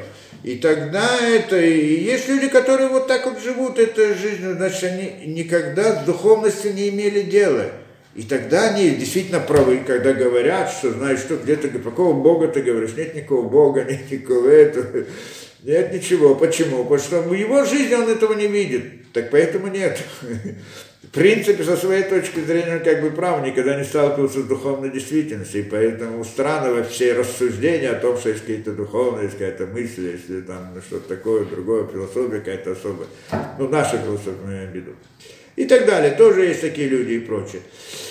Это как бы идея. Во всяком случае, это значит, это когда сердце человека обращается вверх, то есть в душе, или обращается вниз в телесности. А у некоторых людей это много, у них есть и то, и другое, и не, иногда в большей мере это, иногда в большей мере это, но тем не менее, время от времени они, значит, то туда, то сюда, то вверх, то вниз. Да? Это, так, так построен человек – и работа человека как бы вот в таком... Так он рождается, в общем-то. И работа человека в этом мире, что как можно больше обращаться, научить себя, воспитать себя так, чтобы в обращении было как бы много, как, как можно чаще к духовности, как можно реже к этому, что если он доходит до идеала, то он становится полностью духовным человеком. Ну, такого понятия присоединяется к идее истины, к идее разума и становится по природе другим человеком, перестает быть человеком обычным, ну, в прямом понимании действительно есть такое понятие. И, да, кто видит таких людей, так это большое дело. И вот и это мы называем сердцем, да, объяснили. И это Тара, что он здесь говорит, э, э, да, Таргиля Смахаятер Бахоль Мадригана, значит, э, и этот человек должен себя воспитывать воспитывать себя во всех этих качествах, Баколь Мадрига и Тасев Валевха Таара Таратха. И тогда, и когда ты будешь себя приучать и воспитывать, то прибавится в твоем сердце чистота на чистоту, то есть чистота сердца. Чистота сердца, это работает, что значит чистота сердца, то есть, как мы сказали, на сердце есть плохое и хорошее. Работа человека – это толкнуть сердце, то есть в этого мира воображений – вытолкнуть плохое и заменить их картинками воображения хорошего. Это работа над сердцем. Это чистое сердце или не чистое сердце. Иногда в разных, даже в служении ко Всевышнему человека что-то есть. Он делает это с более чистым сердцем или нет, то есть с какими-то намерениями такого характера и другого характера. То есть мы здесь входим в мир, в понятие намерений. Мы, все, что мы до сих пор учили, в принципе, это идея здесь намерений – это, что он говорит, это идея чистоты сердца. Чистота сердца, то есть насколько намерение у него более правильное, чистое, назовем так. НБС Торы, и это как в занятии, в изучении Торы, так и в выполнении заповедей, Вейратова, то есть брахи, также в страхе и любви перед Всевышним. Каждая из них есть много уровней, как, скажем, то же самое учение Торы, выполнение заповедей – если он это делает с чистым сердцем, с более чистым, с еще более чистым, или же не очень, то есть с каким намерением это делает, ну, ну примером, куча, да, скажу, да, тоже стать, человек встает помолиться, мы не говорим о людях, которым говорим, о тех, которые служат Всевышнему, хотят служить Всевышнему и так далее, встает, значит, помолиться, и что, ну, молиться он хочет там, да, вообще устал каждый день молиться, надо же, надо. Так эта молитва, она, значит, он ее должен как бы выполнить, тогда он будет свободным. Так, это как бы ноша, которая есть у него на плечах, он должен ее как-то вот, да, и сбросил, и хорошо, это освободился. Освободился от молитвы. Есть такое, он, он не может не молиться, потому что по всем параметрам, либо он воспитан, либо он понимает, что нужно молиться и так далее. Но ему много разных интересов хочется и так далее, а молитва это время – и, ну ладно, ну надо отмолиться, и тогда он свободен. Это одно намерение, да? Это одно намерение. Есть другие намерения, когда в молитве он, наоборот, полностью посвящается, как бы он входит внутрь слов, внутрь мысли, внутрь это, переживает саму молитву, забывает про весь мир, забывает про все и так далее. То есть есть много разных уровней самой молитве. Да, вот понятие, это называется чистота сердца. С каким намерением? То же самое в изучении Торы. Почему человек учит Тору? Поэтому, поэтому, поэтому. Много разных, там нужно разобрать, там сложнее ситуация. Каково должно быть, в чем идея чистоты сердца в изучении Торы. Потому что там э, не то, что как в молитве, он там дальше будет объяснять, не то, как в молитве, что он должен думать только о Всевышнем. В изучении Тора он должен думать о Торе, а не, а не как, что тогда не будет ничего учить. И это тоже надо понимать, что значит думать о Торе, то есть о истине, понять. Когда я хочу, чтобы что-то я мог учить, и чтобы учить, я, я в этот момент забываю про все. Как это? Когда человек говорит молитвы, по сути, он как бы, ну, так, если он ходит молитву, он забывает про весь мир. Когда он учит Тору, он тоже забывает про весь мир. В тот момент, когда он сталкивается с какими-то трудными вещами, хочет понять, забывает про все. Кто-то может сказать, он забывает про Всевышнего тоже. Так нет, когда же он хочет понять суть Торы, так он потом обновляет эту вещь хочет понять идею Торы, и это сейчас об этом он думает, забывает про все, это и есть Всевышний. Поэтому он не забывает про Всевышнего. Потому что Тора и Всевышний это одно сказано. Да? Поэтому это значит, потому что намерение в, в, в изучении Тора, оно другое, чем намерение в молитве. Да, что если он будет намереваться тем, что он учит Тору и думать, что вот есть Всевышний и так далее, то он ничего не поймет Торы. да, это как ничего не что там нужно думать об этом. И так далее. И, и да, это а, ну, а в Торе есть другие тоже намерения, почему он учит Тору. Ну, скажем, чтобы все подумали, какой он умный, он так смотрит, и открытая дверь, чтобы там видели, как он сидит и умный, и вот так его уважение и так далее. Может быть, для этого учить Тору. Может быть, учить Тору для того, чтобы перед кем-то похвастаться, что вот он разные понятия, что он может иной раз использовать какие-то понятия и так далее или, может быть, для какой-то другой выгоды, интереса, всего что угодно, множество, множество. Это вопрос чистоты сердца. То же самое при выполнении заповедей. Естественно, есть такая, есть такая, есть такое, есть множество, почему человек выполняет какую-то заповедь. Просто, да, чтобы про него подумали хорошо, или наоборот, чтобы не подумали так, или еще что-то, или, и, да, и, еще, ну, может быть, сказать, что хочет, чтобы Всевышнему награду дал, так тоже в каком-то смысле определенная мысль, да, хочу, чтобы мне это пришло, и так далее, и так далее. Разные мысли могут быть, намерения, при выполнении заповедей. То есть мы здесь входим в мир намерения, исследовать их, это отдельная тема сама по себе. Мы здесь не будем ходить до конца, это как бы на этой специальной книге. Но есть этот, эта тема сама по себе, целый мир, в общем-то, мир намерений. И потом, значит, говорит это, да, возвращение, и также страх перед Всевышним, любовь ко Всевышнему, тоже по-разному. На самом деле там по-разному совсем, где-то приводится, что невозможно любить Всевышнего с каким-то другим намерением и так далее. Ну, есть здесь тоже ряд вопросов интересных, и тоже можем сказать. Во всяком случае, это то, что человек должен воспитывать себя во всех этих понятиях – как это? Воспитывать внутри себя. Себя воспитывать, то есть, чтобы намерение было чистое, чтобы чистое сердце было у человека. По-простому, то есть, в это входит все. Работа над качествами, при выполнении заповедей и так далее. Все, что мы говорили до сих пор, оно входит, в принципе, в это, чтобы как человек воспитывать себя, чтобы у него было чистое сердце при, вот, да, в его жизни, при его действиях и так далее. Он нам, однако, дальше он говорит, Умнам и шамер визер. Однако, говорит, остерегайся очень сильно. Чего остерегайся? Шилот азор да атха леха бетит на чтобы ты не, как это, не знаю, как это перевести, тазур да тех, чтобы вдруг поднялась твои мысли, и ты вдруг решил титнасе левха, ты вознесешь себя, себя в сердце своем. Миашера тау вет борахаба тарат махшива. В том, что ты служишь Всевышнему в чистоте мысли своей.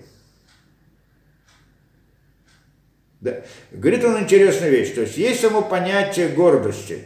Про гордость сказано много, это одно из качеств наиболее плохих, которые мы еще посмотрим, у нас, в принципе, уже со временем что-то это, да, но наиболее плохих качеств, которые есть, это идея гордости – и, и, но здесь, и, и он здесь приводит дальше чуть немножко, да, вот разбирает, почему именно он это про гордость здесь говорил, именно одно из качеств, которое, да, которое, на самом деле, оно, может быть, даже самое важное из всех этих, да, вот, Но поскольку это касается той темы чистоты сердца, которую он хочет дальше разбирать, идеи во имя Всевышнего. То есть, по сути, он здесь хочет научить нас, как молиться, как выполнять заповеди во имя Всевышнего. Это что вот в этих главах, то, что он хочет сделать. И здесь он начинает именно вот с этого понятия, чтобы объяснить, что такое гордость. И первое, то, что он говорит, здесь интересно. Вот ты, значит, работал, как ты воспитываешь себя и так далее. Кроме всех понятий гордости, то, что мы знаем, обычный человек себя считает кем-то, это, это вообще просто, это, да, да как его, э, да. Есть такое правило, это, я знаю, как это у нас принято правило, что чем человек выше, как-то, э, чем человек меньше себя представляет, тем более он гордится. И, и наоборот, чем более он гордый, тем наиболее это, да. Я не хочу говорить там в мире, как это пришло. Мир только на этом и построен. Идея гордости, это, по-моему, там и не кажется плохим качеством, это кажется хорошим, что люди это провозглашают там, в разных народах и так далее, горди, гордиться этим, это гордиться тем, и всякие гордости и понятия, иной раз, иной раз самые ужасные, но мы не будем в это входить. А, и вот, говорит он, может быть такая ситуация. Вроде бы я понимаю, что нельзя гордиться. Я человек скромный, не гордый, так как он говорит, да? И работаю над собой, и воспитываю себя. И что я воспитываю в себе, как он здесь сказал, чистоту сердца – и вот я добился каких-то это, у меня сейчас, я добился то, что во время молитвы у меня чистое сердце, как бы нет посторонних мыслей во время выполнения, нет это, и я над этим работал. И вдруг, говорит, я увидел человека, которого нет такой чистоты сердца, он служит Всевышнему без особого это, да, это что говорит, э, э, Вашкафари Шана Лотаргишка, да, или, скажем, не это, это дальше он разбирает. А говорит так, что ты один раз подумаешь где-то внутри себя, о, какой я хороший, какой я это, что я с такой чистотой сердца, я добился такого чистоты сердца внутри, я же не просто, да, не, может быть, не таким образом, но в каком-то смысле он в мысли поднимает себя, это очень трудно ухватить эту вещь, потому что про стандартные понятия гордости он здесь не приводит, потому что ну, известно всем и так далее, да? Это как бы не совсем стандартная вещь. Он приходит, как бы он действительно достиг каких-то, э, работал над собой, достиг какого-то совершенства. И тогда мысль у него появляется некая идея, что вот какой он молодец. Как он смог достичь этого, вот что он, э, да. И вот это уже называется гордость. Подумал, я вознесся над собой, вознес себя над этим, да? Башкафа решена лоргиш кольках, кольках бейт насут липхамизе. На первый взгляд ты не, даже не почувствуешь, что есть какая-то гордость. Что ты поднимаешься себя как чем-то. וצריך אתה לפשפש или машмеш בזה מאוד, וכתוב בפירוש, да, и это тема для работы, так как говорит, над собой. Что он должен делать? Липашпеш, липашпеш или машмеш это понятие, ну, в некоторых книгах объясняется, не будем входить в детали этих понятий, но имеется в виду смотреть внутри себя, чтобы ни в коем случае не прийти к этому, к гордости в такой ситуации. То есть это вообще, эта книга, мы видим, что она говорит о уровнях очень высоких. И, и этот уровень тоже очень, еще до него нужно еще дойти до этого уровня, да. Мы как бы не при... Ну, ну так мы знаем, просто берем эту, да, учим эту книгу. Эта книга говорит о высоких уровнях. И он говорит вот такую вещь, что вот человек, который, это гордость, которую он разбирает, вот эта вот идея гордости может возникнуть у человека, что он действительно очень правильно, все правильно делает, все, и он старается, и трудится, и так далее – и в какой-то момент у него появится мысль, не, он не хочет быть гордым. Мы не говорим о тот, который горделивый, я вот такой, и так Он не хочет, он хочет быть скромным, она, она хочет, не хочет быть гордым. Но у него невольно появляются мысли, какой же я молодец, вот я смог это, действительно смог и сделал. И он как бы поднимается в своем сердце, и вот и, и надо от этого избавиться. Каким образом? Лимашмеш или пашмеш? То есть то, что он говорит, что человек должен смотреть внутрь, следить за собой. Это уже после того, что он приучил себя вот к правильному, да, следить за собой внутри своего сердца, чтобы у него не появилось вот такое вот ощущение гордости внутри, как бы невольно само по себе. Почему так это важно? Объясняет он, потому что у нас есть псуким открытый про это. То ваташем коль гвалев, что это противное, это где это в Мишле приводится, противное для Всевышнего, я не знаю, как точно перевести Това, Това, как отвратительно, противно, что такое для Всевышнего, что Всевышний ненавидит это, коль гвалев, каждый, который гордый в своем сердце. Как мы уже говорили, что значит гордый в своем сердце? Гордый это значит, значит он как бы поднимает себя, ну, в каком-то смысле над Всевышним. Сейчас посмотрим. Шав им лой троит на суд Байне Адам. Что даже если это вознесение самого себя не видно другим людям, все равно Рагба Макшимата Лев только в своей мысли он это ощутил. Байне сам в своих глазах не в глазах других, он не ведет себя самым скромным, вот самый она, вот такой, никто не замечает, он никто ничего, это, да, но внутри своего сердца он говорит, а какой я скромный, какой я это, да, какой я, вот, какой я умный, какой я еще что-то, да, как, да. Вот это, как только у него появляется это в сердце, это то и вам Амаш говорит, это противно Всевышнему в тот момент – Что говорит, всякая гордость, всякая гордость, она противна для Всевышнего. Вот это ват мишну лифана бедбарах. Каяду шие шашореш шие шореш васюр шибайса ликоля медот раот. Почему, говорит он? Потому что вот идея гордости, она является корнем и сиор. Сиор это как? Это закваска для всех плохих качеств, которые у человека. Именно гордость. То потом разбирают еще раз. У нас просто уже нет времени, я не хочу слишком делать длинное это. Мы еще продолжим разбирать, еще раз разберем это понятие гордости и так далее, а потом уже он входит уже в наши темы, которые мы разбирали. Думаю, на сегодня достаточно. Надеюсь, что было Спасибо большое. Да, плодотворно. А, спасибо, это очень интересно. Да. Значит, вот Наталья Бачева спрашивает да, да. о книге, на которую вы ссылаетесь а, дайте книгу, э, книга, книга. Это на Пшахаем. На русском языке я сомневаюсь, что он есть. Вроде кто-то пытался переводить, я слышал, кто-то хотел переводить, но если он что-то сделал, я не, не слышал, что это произошло. На русском нет. На иврите есть полно. То, что мы сейчас читаем, то есть, если вы смотрите на иврите, то есть везде, во всех книгах, во всех магазинах и так далее, это книгах, ну, еврейских магазинах. И эта книга называется Непишахаим, ее написал Рабхайм Воложенер. И она так и называется Непишахаим, и в ней есть три шарим. Шарим это вход, это ворота, ворота, да, три шарим. А потом четвертый шар в конце это про Тору, а между третьим и четвертым есть так называется проким. И вот мы сейчас начали читать эти проким. Несколько глав, которые вот говорят именно об этом. Есть вопросы. В самом, в самом начале мы. Беседа, да? Орли, пожалуйста. Добрый вечер. Да, добрый вечер. Уточните, пожалуйста, э, например, такая ситуация. Ну, конечно, это грубо я задам, это более глубокие все вещи, которые в нас находятся, но тем не менее. Например, вот э, я, я общаюсь с человеком, и вот он такой весь духовный, занимается духовным. И у меня э, такой запрос к нему, нехватка.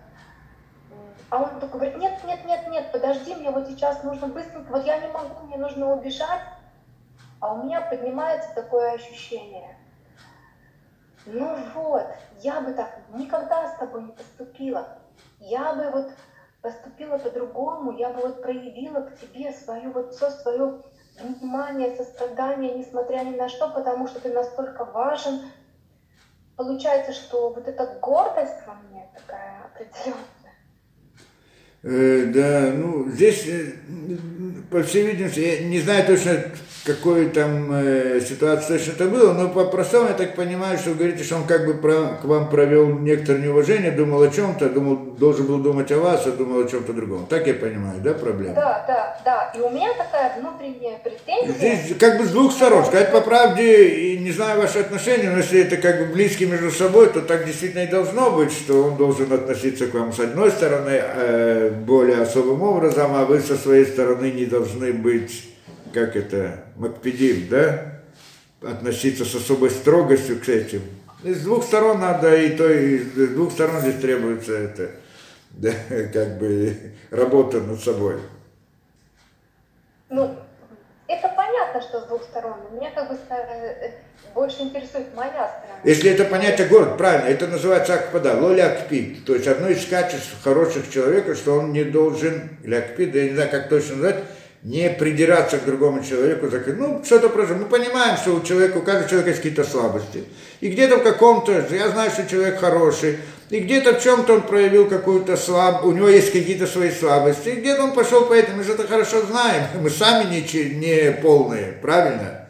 Поэтому как бы относиться снисходительно, не придираться к человеку и так далее. Можно, конечно, требовать, уговаривать, убеждать, но не входить в эти, как бы, начинать делать как-то сцены, потому что вот, э, да, как бы, да. это э, э, правильно, что с его стороны он должен был, скажем, проявить больше внимания в данном случае, но, но мы знаем, что не все мы такие целостные и так далее. И это качество очень важно в отношениях между мужем и женой, потому что в семье люди очень, они всегда разные. И если каждый будет требовать своих прав, которые действительно как бы ему полагается по закону, да, то тогда семья, такая семья не выдержит, да? Понимаешь? А если я иду на компромисс, например, да? Да. Тогда я в себе воспитываю точно такие качества компромисса. То есть я тоже буду так себя вести, получается. Не-не, зачем? Не обязательно. Мы, мы идете на это, здесь не идет на компромисс. Здесь нисходительность, я не знаю, если я правильно перевожу это слово, да, к порокам других людей. Ну, тогда я буду к своим порокам Нет, нет, к себе надо относиться строго, а к другим нет. Это идея. Относись к себе строго, но не к другим. То есть у тебя так нас правилам это да, что прежде всего мы к себе относимся, с, э, должны относиться к, со строгостью, требовать от себя прежде всего, чем требовать от других. А поскольку мы знаем, что мы сами не очень целостные, то это как же можем требовать от других? У людей обычно наоборот, они требуют от других, а от себя не очень. Тора говорит, надо прямо наоборот делать. Но если мы хотим достигнуть хоро- правильных, хороших отношений, там, скажем, в семье и так далее, да, что это одна из проблем в этом, это действительно, это незаменимое правило, иначе, я не знаю, если семья может как-то продолжать существовать, потому что обычно, да, жена, каждый построен по-разному, и пока он изменится, может быть, изменится и улучшится к 80 годам и так далее, а это время, значит, надо же как-то жить, и тогда, ну, я не знаю, как они могут вместе, если не будут делать с обоих сторон вот это вот такое, да, как бы поблажки, скажем, другому, снисходительность, не принимать близко к сердцу различные слабости другого человека. Я знаю, что он такой, мне хотелось бы так, но он такой, у него слабость такая, ну, ну во всем же он хороший, а только в этом так и так далее. С обоих сторон. Это очень важное правило в семейной жизни. Да? А если, например, это вот прям очень сильно задевает, и вот... Ну, то тогда, наверное, да, то тогда, наверное, как-то надо постараться или убедить, это, или заказать. Это, это, это получается, вот эта гордость мне не дает преодолеть эту Возможно, возможно, это я как бы не, не хочу входить в эти, да, но возможно, это тоже понятие гордости, и если это действительно очень важно для человека, тогда, может быть, как-то об этом э, беспокоиться, поговорить, скажем, женщине очень важно внимание мужчины, если нет, то это, да, и это, а мужчина обычно этого не осознает до конца, может быть, знает так, но не совсем, И по сути женщина имеет право требовать от мужчины как бы особого внимания, и он должен это знать, что она имеет право и так далее. И, и даже если он не всегда с этим справляется, но хотя бы стараться, и это само по себе уже как бы каком-то смысле утешает женщину, заменяет ей это дело, да, внимание. Да, спасибо, Равзахари. Вы, как всегда, такой лояльный очень. Спасибо. Да, это радостно. Семен, пожалуйста. Да, Да, здравствуйте, да, здравствуйте, здравствуйте. Э, У меня два вопроса. Да. Значит, первый. Смысл жизни – это и есть исправление качеств, Так получается. Это есть поднятие из святости, и это есть и награда Да. Для этого Всевышний дал заповеди. То есть человек не может сказать, я буду раскрывать искры, но без заповеди, сам по себе. Это не работает. Да? Если кто-то вдруг так подумал, то это ни в коем случае нет. Да, без, он не может сказать, если он говорит, я буду сам справлюсь, и не нужны для этого заповеди, да, то тогда, на самом деле, он отрицает Тору, и в конце концов, это, это сама по себе ложная картина. Ну, невозможно исправить заповедь, э, невозможно исправить качество без заповеди. Конечно, нет. Нет, это, да? Так что, Э, да. И второй вопрос, значит, э, я встречал э, такую, такое, что душа опускается в Гильгуль, да. не вся, а только с теми качествами, которые нужно исправить. А те, которые уже исправлены, ждут ее в э, Ганене. Ну, может быть, есть такое понятие. Это более сложная тема, как бы, да, значит, что, какая душа, часть души или что-то. То, что человек сделал, исправил, он, э, да, как бы человек исправляет и так далее, и, и умирает, он потом приходит обратно в следующий Гильгуль, не приходит мир э, э, Ну, не Клепот. весь человек, а именно та часть, которую нужно исправить. Ну, в какой-то мере, можно сказать, геном имеется в виду, может, еще куда-то. Э, Это более сложная тема, не могу точно сказать, там разделить, куда и что, кто приходит, да, вот. Потому что Гильгулим это значит, что он потом, то, что он не исправил здесь, он потом приходит в следующей жизни, у него появляется возможность еще исправить, и еще, и еще. Или он все испортит, тогда он ходит, как бы, тот самый мир э, лжи, как вы говорите, да, мир, это, да, либо он все исправляет, и он как бы его душа поднимается, но, а вот в процессе может быть очень много раз человек приходит к этой жизни для того, чтобы исправить то, что он, ну как-то так. Но те качества, которые он уже исправил. Они ему, они лежат с ним, они а, а, я понял. В следующем Гильгуле он приходит с ними уже, они у него хорошие. Он над ними уже не должен работать. Это то, что мы видим, человек иной раз приходит с хорошими качествами, какими-то хорошими, какие-то плохие. Очень может быть, что эти качества уже, уже прошел их испытания в прошлом Гильгуле, поэтому в этом Гильгуле они к нему, они у него хорошие. Тоже может быть одна из причин. Да, понятно. Спасибо большое. Э, Юрий, пожалуйста, вопрос. Recording stopped. Здравствуйте. Здравствуйте. Вопрос по развитию качеств, что на примере Авраама, Да, Авраама, что Авраам, он э, принес, э, собирался жертву э, сына своего принести, да, что это он уже был после завета с Богом, уже завет с Богом заключил, уже сделал обрезание. Да. Обрезание еще не сделал. Обрезание. Да, сделал, сделал, правильно. Сделал обрезание, родился Ицкак, да, да, да.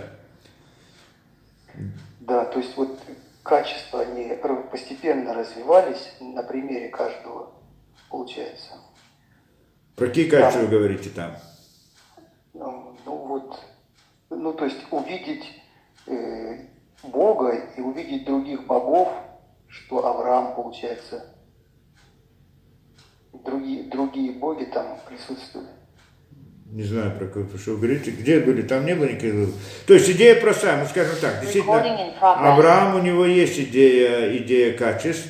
Это Авраам, это его основное качество, это было Медата Хесед, качество добра.